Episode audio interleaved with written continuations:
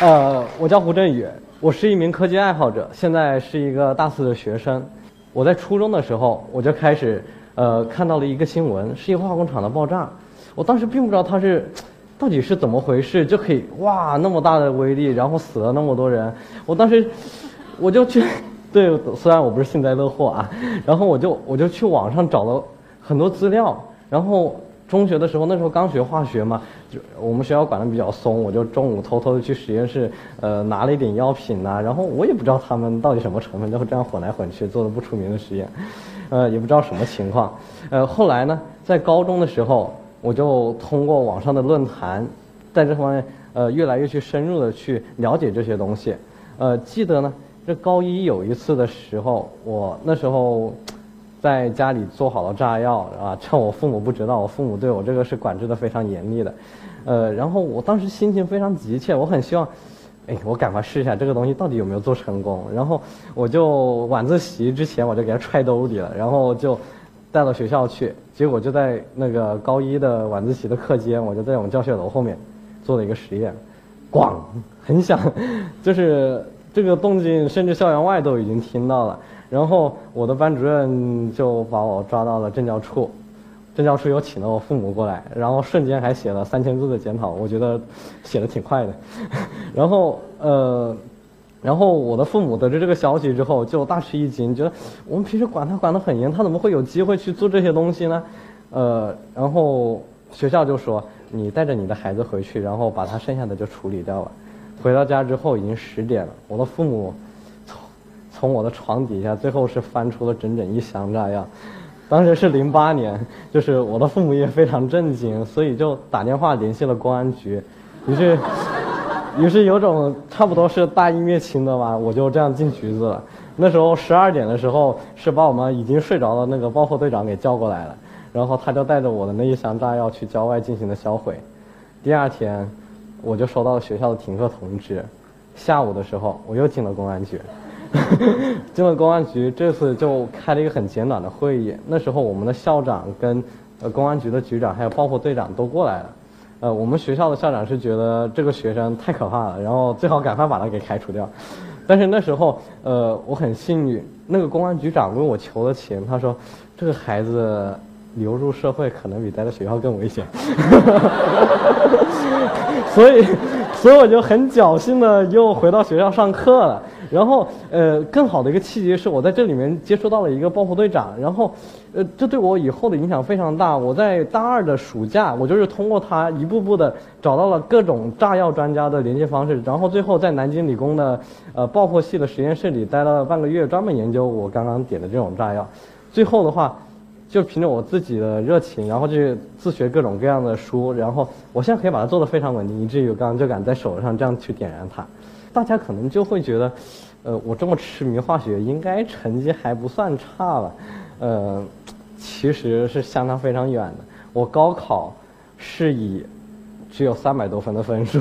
是以一个体育特长生的身份进入了华南理工大学。对我当时是国家二级网球运动员，然后是以体育生的身份进入到我们学校，最后也是被安排到了，对，跟我现在也是相差甚远的工商管理专业。然后，我就在想，这该怎么办？就就自己进校的两个月时间内，就去，就跑到那个化学系的老师那里去，接触了各种各样的教授，然后跟他们讨论这些问题，去旁听他们的课程。所以我觉得我大学这无所谓，我读了工商管理系，我仍然可以去学习我爱的化学。但是，也不是这么简单。我因为不是在以前的家中，我不能把药品藏到我的宿舍里，所以我也没有机会做实验了。我在想，怎么样才可以发泄我这种就是看到什么都想去碰一下、去着手做的这种这种想法呢？我这种这种力量怎么发泄出来？于是我就通过了我们那个科创论坛，联系到了广州的一些爱好者。他们很早的时候就从高中就开始做火箭了。于是呢，我就跟随着他们一起来接触了我现在的主业，就是探空火箭。这里有一张图，是我高中时候做实验的一些，大家可以看到，我会在这个。旁边就有煤气灶，然后厨房里面去做炸药，做完了之后呢，就拿到厕所里，就是右上角的那张图，就在那个厕所里去给它进行一个抽滤，然后当时设备很简陋，我就去改造了一个那个保鲜盒，就给我做成了一个干燥箱，然后又买了那个生锈的这个天平，就在那里很不精准的去称量这个东西，看一下它产率有多少。呃，进了大学之后，呃，我又去继续的接触了更多这个，就是大学生这方面科技爱好者。在十呃一一年的这个九月份呢，我是自发的组织了国内第一个，呃，就是单纯的爱好者的探空火箭的一个研究团队。为什么是单纯的爱好者呢？就是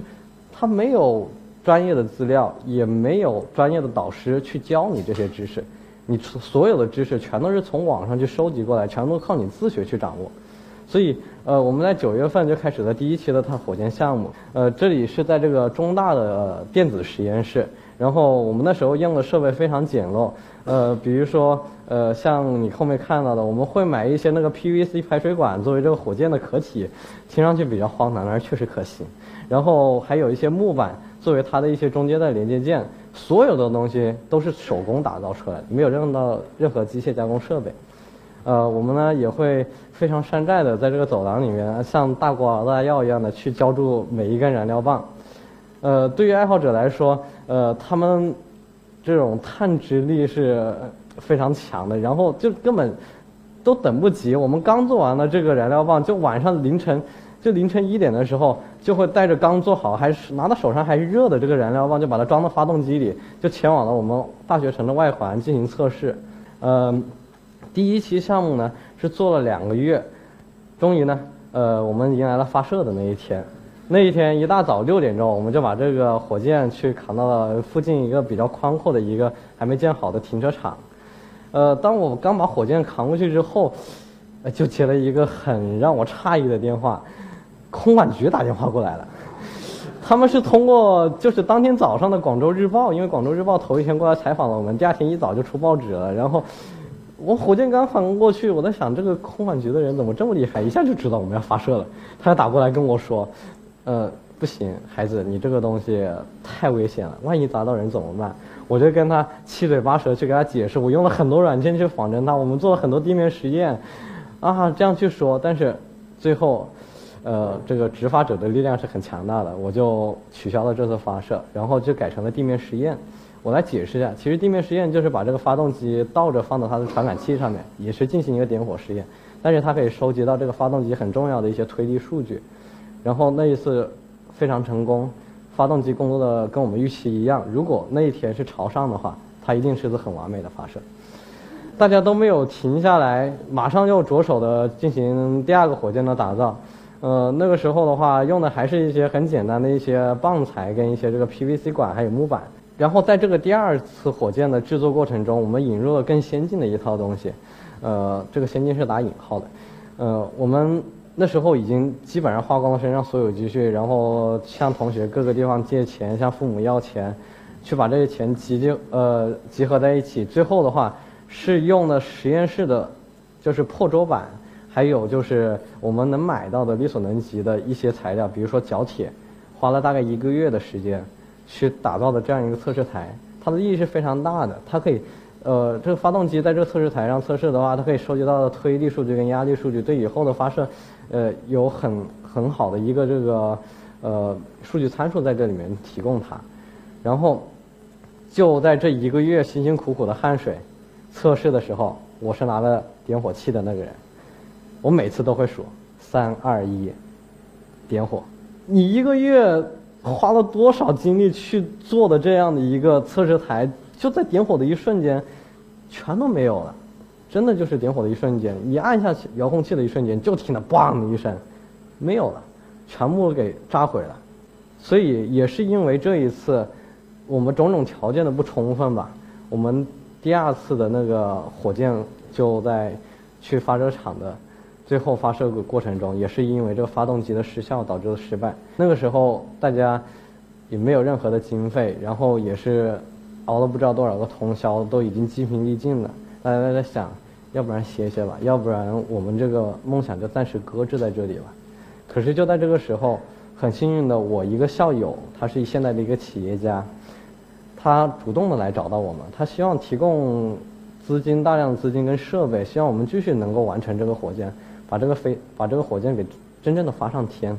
于是大家就跟打了鸡血一样的又聚在一起，马上就在想，我们从头到尾再把这一个项目给做一遍嘛，再让我们的梦想去重新的实现它。于是我们就开始了第三期的项目，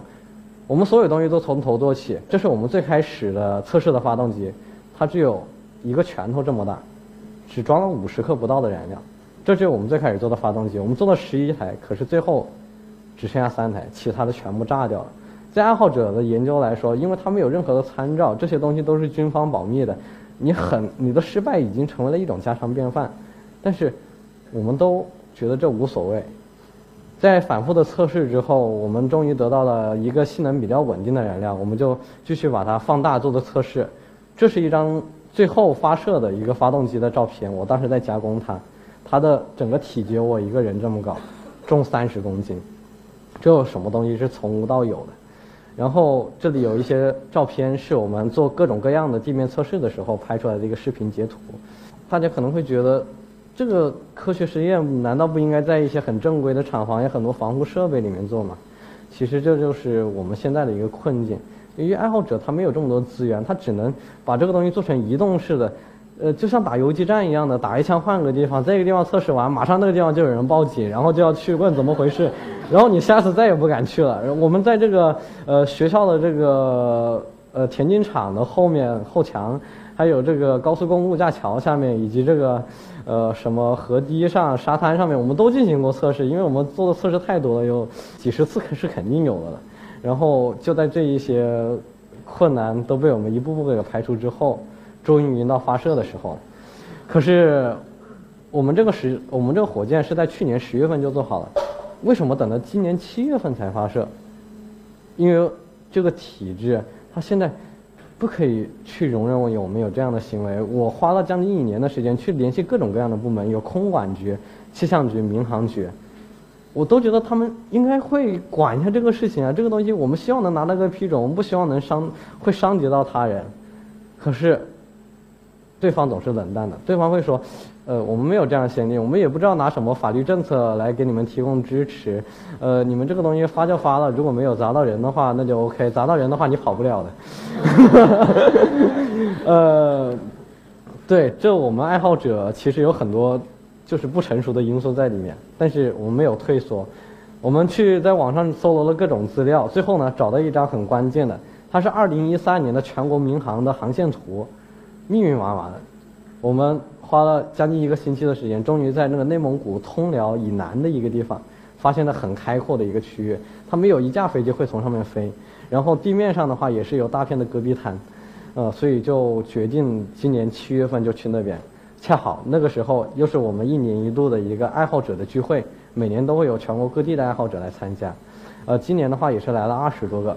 大家其实平时只是在网上聊天，互相都没有见过面。初次见面的时候，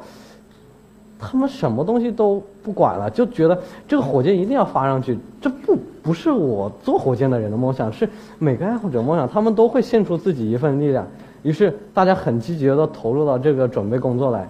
这是一张照片，可以很生动的反映我们当时的一个状况。呃，这四个都是爱好者，也都是现在的高中生。呃，可能十八岁都没有过吧，然后大家就一人扛着一个铁锹，就走在还没有建好的高速公路上，一走就是十几公里。然后在这个过程中，大家都会戏称对方为“火箭民工”。其实我觉得挺恰当的，因为我们确实做的事情可能比民工还要苦还要累。呃，在到达目的地之后，我们把这个发射架呃扛进了这个戈壁滩里面，然后。呃，一根五十公斤重的发动呃火箭，大家一起努力的把它缓缓的推入了这个发射架，最后呢，是处理到苍穹，就准备点火的那一瞬间，就是这样的一瞬间，我们是真正的是花了两年的时间，辛辛苦苦的去调试它，才最后得到这些。不过我觉得其中受到的一些委屈，遇到的挫折，我觉得现在看来都是值得的。呃，然后呢，呃。就有人肯定会，尤其是一些工科生，可能会在疑问，呃，这个东西是不是飞上去就没了？然后它就是一个大号烟花自制的，对吧？呃，所以我这里要给大家解释一下，呃，这个火箭呢，它是呃非常系统的一个探空火箭，它上面除了这个发动机之外，有整个这个航电系统，还有地面站，全都是我们从无到有的自制过来。包括上面那些电子设备，它在这个飞向这个高空的过程中，可以收集火箭的那个空间姿态数据，以及呢，在回收的过程中，它可以收，它可以收集这个每个气流层的一些气压呀、温度啊、湿度这些气象参数。所以它是真正具有科学意义的一个探空火箭。嗯，不仅如此。它这个火箭也是代表了现在国内目前就是系统最复杂，也是规格最大的一枚太空火箭，是我们爱好者的一个里程碑。呃，再后来的话也没有歇停下来，我又联系了一个江苏高邮的爱好者，他叫吴小飞。呃，就在今年的八月份的时候，我们又进行了一次这个，虽然不是国内第一次，但却是国内现在目前最牛逼的一台，呃，业余的液体火箭发动机。呃，为什么说它非常牛逼呢？因为呃，我曾经在中科院的某个研究所去做了一个月的实习，当时是跟他们参与的一期项目。呃，我从中了解到，这个中科院的某个研究所，他们曾经花了三百万，花了四年的时间做了一台二十公斤推力的发动机，但是我们呢，两个人只花了几万块钱，十万不到。就做了这一台推力有两百公斤的发动机，而且点火测试非常成功，非常稳定。这离我未来的梦，也是梦想，也是越来越近了。然后大家会不会在想，这个我是不是跟着哪个博士生啊，或者是哪个研究员又自己在私下搞的一个这个？其实都不是这样的。呃，跟我一起做这个发动机的人，他也是非常神奇的。呃，他是一个机械工厂的加工加工的工人。然后他只是一个技校毕业，他当时是看到了这个防风火机的这个火焰，他觉得这个火箭哇，太酷了这个颜色，然后就就在网上去找了很多视频，最后他发现，哎，我怎么发现这个火箭的这个火焰更炫？所以那个时候他就萌发了一个念头，我要做液体火箭发动机。可周围人都嘲笑他，你一个技校毕业的工人，你怎么可能做这个呢？我要证明给自己看，我要证明给大家看。他当时就这么对我说。他就花了也是一年多的时间，终于就是也是什么东西都没有，就是从无到有，也没有借鉴任何方案，所有东西全部是自己设计，包括这些管路、这些控制系统，全部在自己做，PLC 这些编程也是自己在搞，最后就做出了这台发动机。还没有跟大家说我的梦想是什么，其实，其实我的梦想呢，就是希望能在国内开一家私人航天公司。对，是真正的私人航天公司，能够将大家带到太空上去旅游，能为社会科学做贡献的一家航天公司，会不会有点天方夜谭？